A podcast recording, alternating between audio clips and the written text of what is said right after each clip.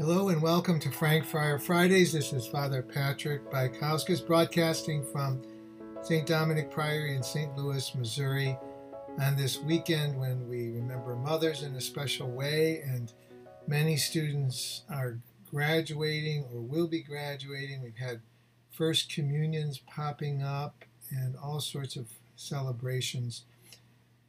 We are going to begin this broadcast with a special prayer for our moms.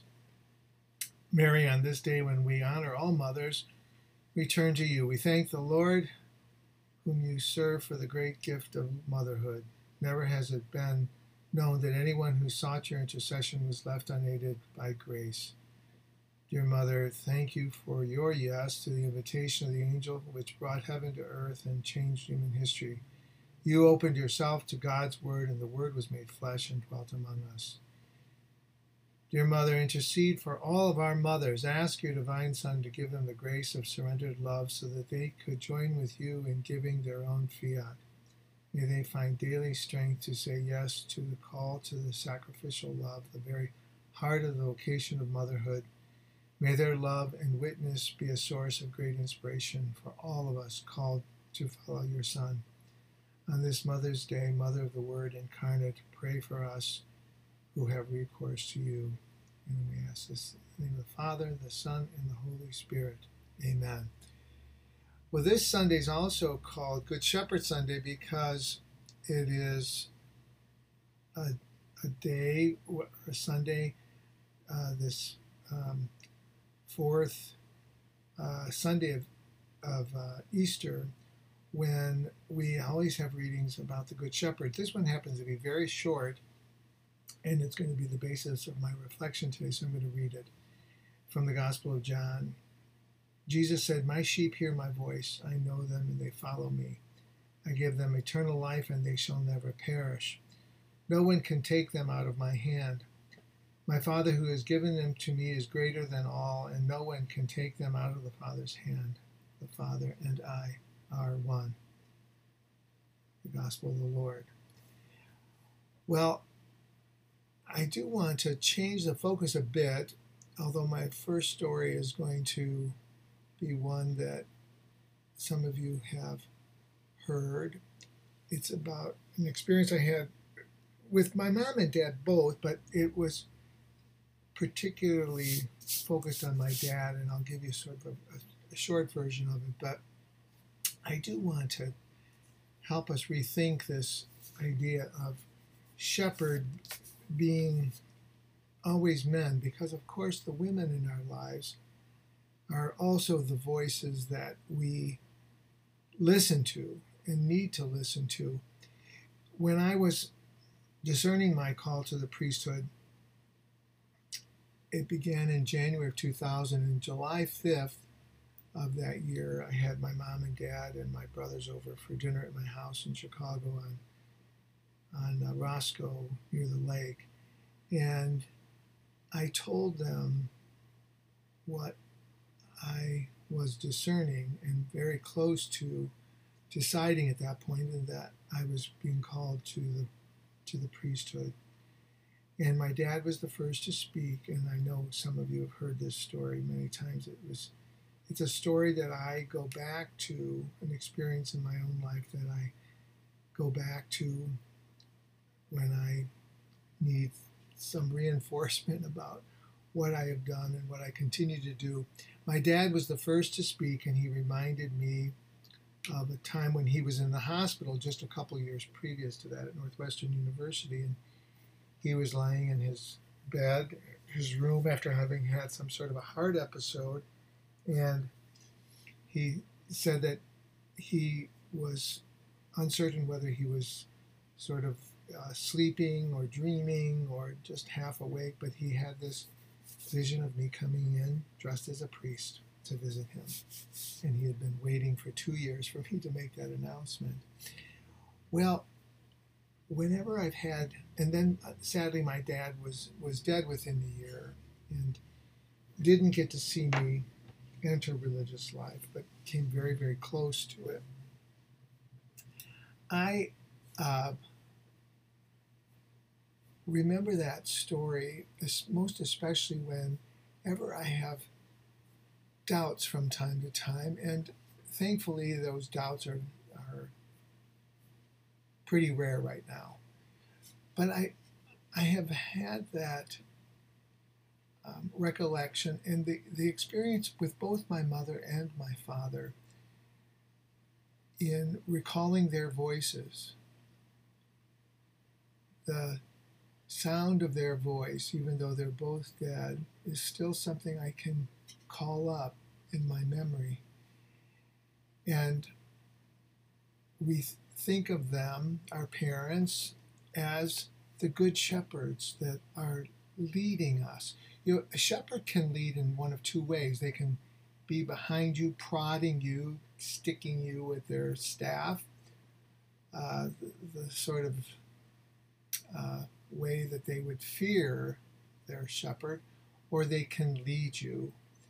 A shepherd can, by his voice, encourage you to and go ahead of you. And I think that's what both of my parents were able to do. They led, led me. Uh, their soothing, comforting voice is what has guided me throughout my life. St. Augustine wrote about this gospel passage, and he said this He has accomplished what he taught us. He has shown us what he commanded us to do. He laid down his own life for his sheep, that within our mystery he might change his body and blood into food and nourish the sheep he had redeemed with the food of his own flesh. He has shown us the way we must follow despite fear of death. He has laid down the pattern to which we must conform ourselves. The first duty laid on us is to use our worldly goods in mercy for the needs of his sheep, and then, if necessary, give even our lives for them. He that will not give up his substance for his sheep, how shall he lay down his life for them? And of course, I cannot think of either of my parents without recognizing all that they did for me and for their sons in laying down their lives, the sacrifices that each of them made. You know, and what Augustine said, my mom and dad both recognized at some level that we are all to be good shepherds. And that's the message of today's gospel. These are stories that Jesus has provided us to help us understand the role that we are to play. God knows us, and the reason for the model of the Good Shepherd is that God knows it is our way to happiness, to our own peace. It is not for us, it's for others that we are to live our lives, even give our lives if need be. And certainly that's the witness that our parents give us so often. That's what the Good Shepherd knows about us. And it is how we will work out our own happiness. Of course, our culture tries to lead us in other ways, that our happiness and our fulfillment is going to be acquiring more and getting more for ourselves or focusing more on ourselves and our own happiness. But our Lord shows us a different way and a better way. He knows us better than we know ourselves, and it is through being guides, witnesses, being good shepherds for others that we will really find our joy. I am going to close with something else that some of you have heard me share, I think most recently at a funeral service for uh, one of the Riley children. Um, many of you know Trent and Julie Smith. I'm sorry, Riley children. Trent and Julie Smith. Um, and it's a it's a, it's from an article that Erma Bombeck wrote um, decades ago now. I'm sure many of you don't know who she is, but she used to have a column, you know, a syndicated column in many newspapers. And I believe this is a Mother's Day column that she wrote. She's a Catholic woman, too, by the way, Erma Bombeck. She's deceased, of course. And this is this is how it uh, goes. Did you ever wonder how parents of disabled children were chosen? Somehow I visualize God hovering over the earth, selecting his instruments of propagation with great care and deliberation. As God observes, God instructs God's angels to make notes in a giant ledger. This one gets a daughter. The patron saint will be Cecilia. This one gets twins. The patron saint will be Matthew. This one gets a son. The patron saint, will give him Gerard. He's used to profanity. Finally, he passes a name to an angel and smiles. Give them a disabled child. The angel's curious. Why this one, God? They're so happy. Exactly, smiles God. Could I give a disabled child to a parent who does not know laughter? That would be cruel. But do they have patience? asks the angel. I don't want them to have too much patience, or they will drown in a sea of sorrow and despair. Once the shock and resentment wears off, they'll handle it. I watched them today. They have that feeling of self and independence that is so necessary in a parent. You see, the child I'm going to give them has her own world. They have to make her live in their world, and that's not going to be easy. God smiles. They are perfect. They have just enough selfishness. Angel gasps, Selfishness, is that a virtue? God nods.